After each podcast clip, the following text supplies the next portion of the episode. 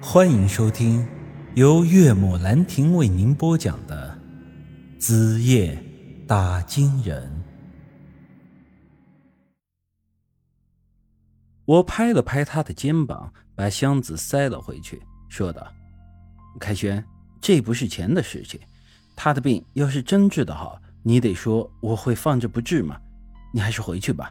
有些事情就是这样，天不如人愿呢。”之后。他也没有多说什么，转头就走了。但是我看到了他转过头的那一瞬间，狗日的哭了。能让一个男人有这副表现，我也是看出了杨玉在他心里到底是有多么的重要。当晚吃过晚饭，我给舒瑶的莲花灯添了一些灯油，然后照常出去打金了。这晚上也不知道是怎么的，我一直感觉心里很闷，完全没有打金的心思。后来呀，不知不觉就走出了村子，来到了村外的河边，想要吹吹夜风，透透气。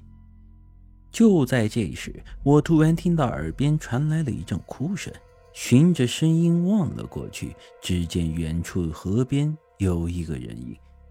我看见他在那里站了一会儿，然后。弯下了身子，好像是在脱鞋。这时我心里突然一颤，不好，这家伙怕是要寻短见。正当我反应过来的时候，那家伙已经扑通一声跳进了水里。我一时间也没想太多，连忙跑了过去，跟着也扑通一声跳了下去。也就在这时，我突然想起了一个严重的问题。我的水性并不好，水塘子里能扑腾两下浮起来，但是这大河里别说是救人了，连自保都困难。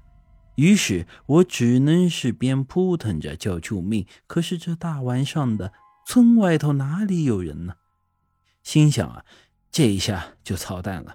刚才怎么脑子没转过弯来，直接就跳下河了呢？不过这一次我的运气算是好，由于现在是冬季，河里的水并不多。扑腾了一会儿，才发现这脚踩河底，脑袋能露出水面。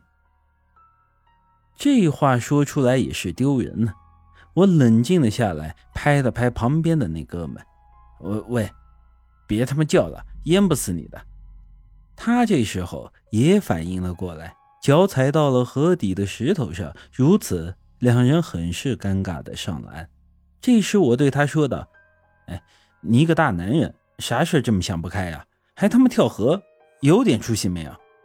要跳，下次找个深点的地方。要是在这小河沟里给淹死了，那才叫丢人呢。”这家伙被我这么一说，又哭了起来。而我呢，借着月光，也终于看清了他的脸。凯旋，怎么是你呀？